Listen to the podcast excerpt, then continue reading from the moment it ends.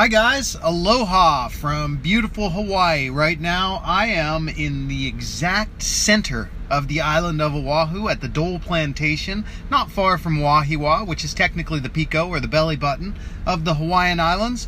And I wanted to talk to you guys about a couple of things today. I wanted to talk about Pearl Harbor, the Japanese, the attack on Hiroshima, and world peace.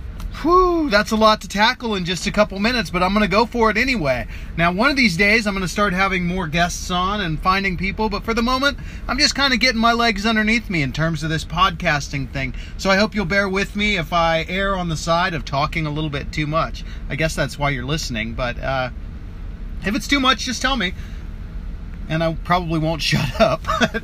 But anyway, so let's start with Pearl Harbor. The attack on Pearl Harbor fundamentally shifted everything in the world. Let's talk about the background of that for just a second. So prior to the attack on Pearl Harbor, the world had spent about a decade and a half trying to recover from the carnage of World War I, you know, when more young men had been killed than at any time in the history of the entire world.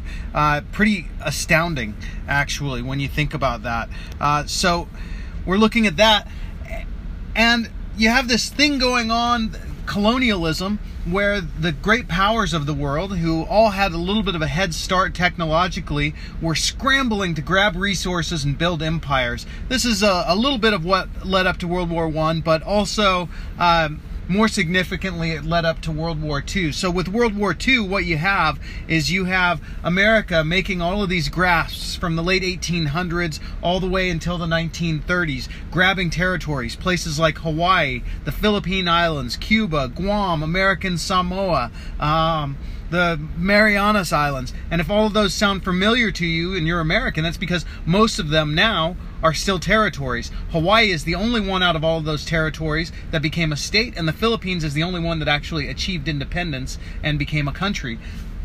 Again, you know, achieved its independence. So you have all that happening, and you have the United States seizing resources and taking control of resources, along with our allies from Great Britain and Europe, taking resources in Southeast Asia, places like Indonesia, southern China, Vietnam, which was, you know, Indochina at that point.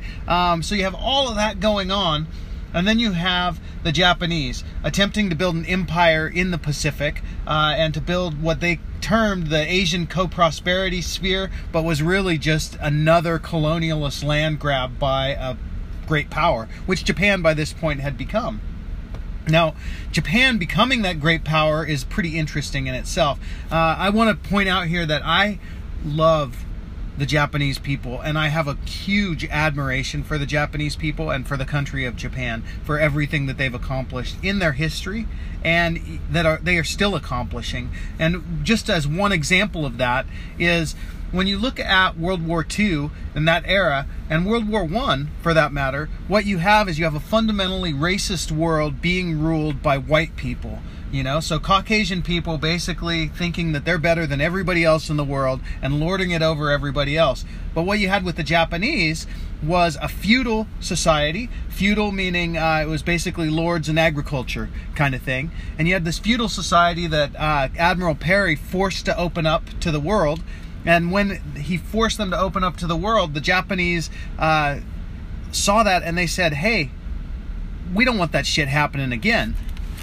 So they had what was called the Meiji Restoration, and the Meiji Restoration was essentially a restoration of Japanese dominance in the minds of the Japanese and in the world. And what they did is in 20 years, they went from this agrarian feudal society into the point where they actually defeated one of the great political and military powers of the world, the Russians, in 1906 in the Sino-Japanese War.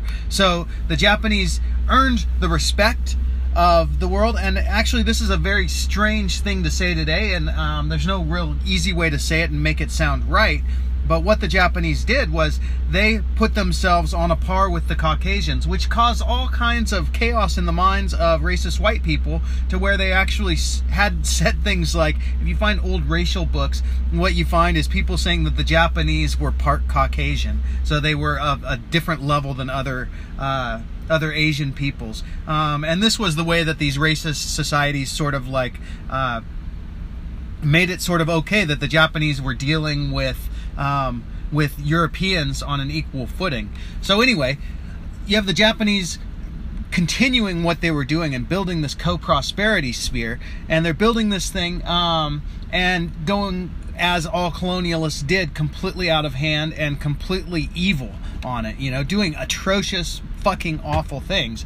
And they're doing all of these awful things, and taking land, raping, pillaging, taking resources, destroying native peoples, destroying sovereignty wherever they went, and taking control. And the United States had already been engaged in that in their territories and in their places, and they didn't really want the Japanese coming in and undoing the work of the French or the British or the Dutch or the Americans. And so we made a big signal, and the big signal was to move the American fleet from Long Beach, California, where it had been, the Pacific Fleet had been based there, to move it to Pearl Harbor, Hawaii. And that was basically just a way of the United States saying, hey, fuck you, Japan. If you mess with us, our allies, or our resources that we're extracting and taking from these people in Southeast Asia, we're close enough to get you. And the Japanese saw this for what it was. They saw it for a clear and present threat. And the way that they responded to it, well, somebody should have realized that this was what was going to happen with the Japanese. Was they said, oh yeah? Well, we don't think so. So in Kyushu, one of the southern islands of Japan, they found a place that was very similar to Pearl Harbor, and they built a mock-up of Pearl Harbor. And they spent, I've heard estimates of like a year and a half to 2 years, but that seems like too long of a time period to me. I think it was probably less than that. Training pilots and making sure that they knew where they were supposed to hit, what they were supposed to blow up, and how long it would take. And they ran through these attack plans again and again, and then they snuck their entire fucking fleet across the Pacific Ocean with nobody noticing. And then they conducted the largest, up at that point, sneak attack that had ever been conducted in world history.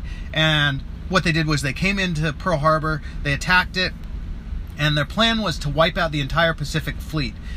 Now, this is where some conspiracy theories come in. People say that what happened is that the Japanese the Americans rather, were aware that the Japanese were coming, and President Eisenhower saw this as an opportunity to get the United States involved in the European war, which they were more concerned with, because the American public was weary and tired of war and didn't want to deal with war.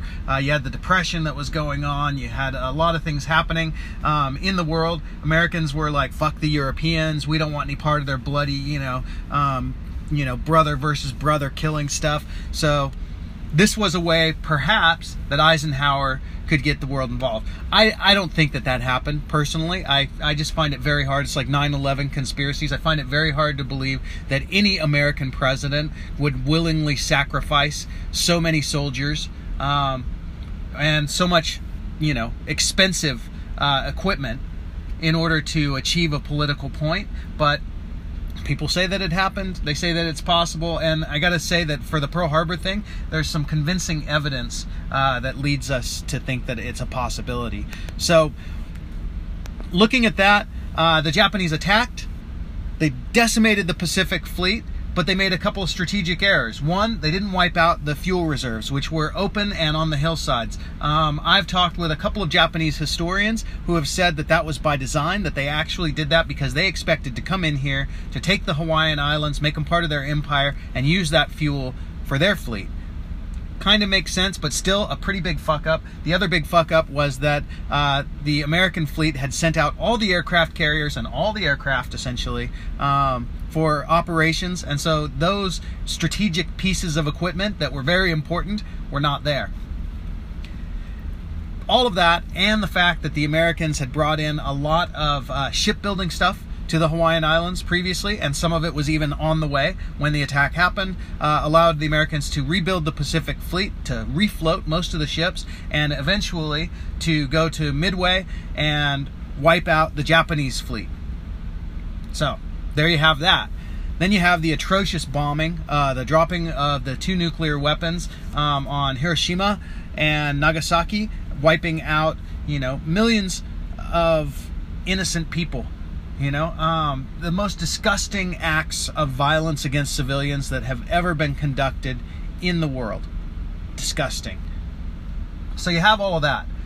Next thing, let's talk about the Japanese capitulation and 20 years later, Hawaii, territory very similar to all the territories that we still have in the United States, except for the fact that Hawaii actually became a state and the rest of them, Puerto Rico has not become a state, Guam hasn't become a state, American Samoa hasn't become a state, Marianas haven't become a state, the US Virgin Islands haven't become a state. None of those have become states, and yet they're all far tropical places with brown people predominating, and Hawaii is the same but somehow became a state. Why?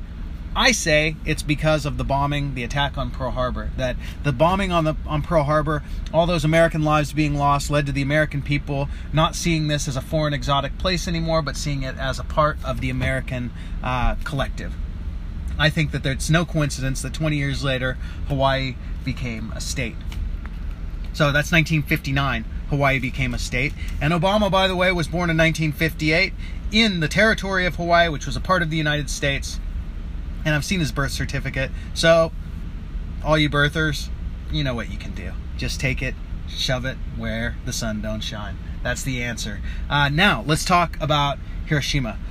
When I went to Hiroshima, I expected to see something that was similar to the 9/11 Memorial or the Pearl Harbor Memorial. Something that basically said America was a victim and America retaliated, but from a Japanese point of view. Instead, what I saw in Hiroshima was a twisted tricycle of a child that was bombed by a nuclear bomb dropped out of an American airplane, and I saw a lot of sadness, a lot of devastation, a lot of tragedy, and with all of that, I didn't see a bit of blame.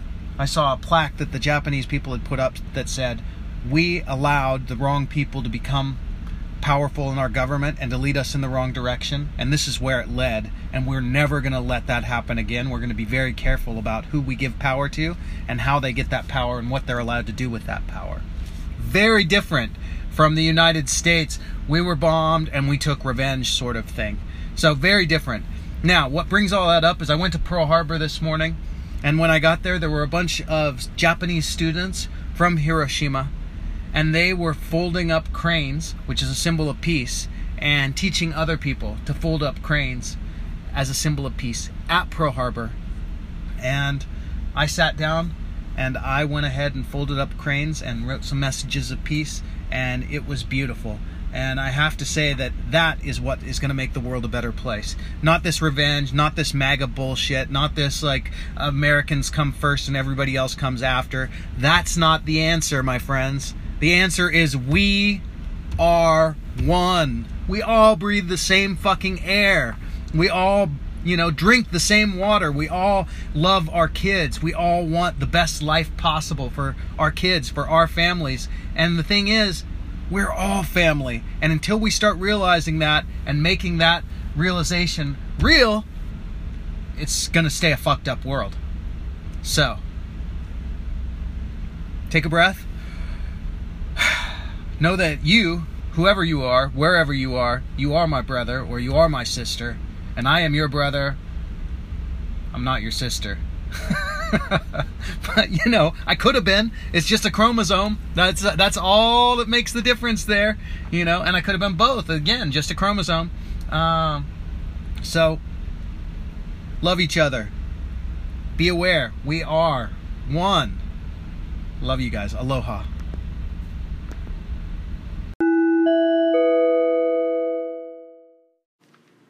Hey, and if that's not enough of me and you want more, all you have to do is go to Twitter and look for me there, @Vagobond.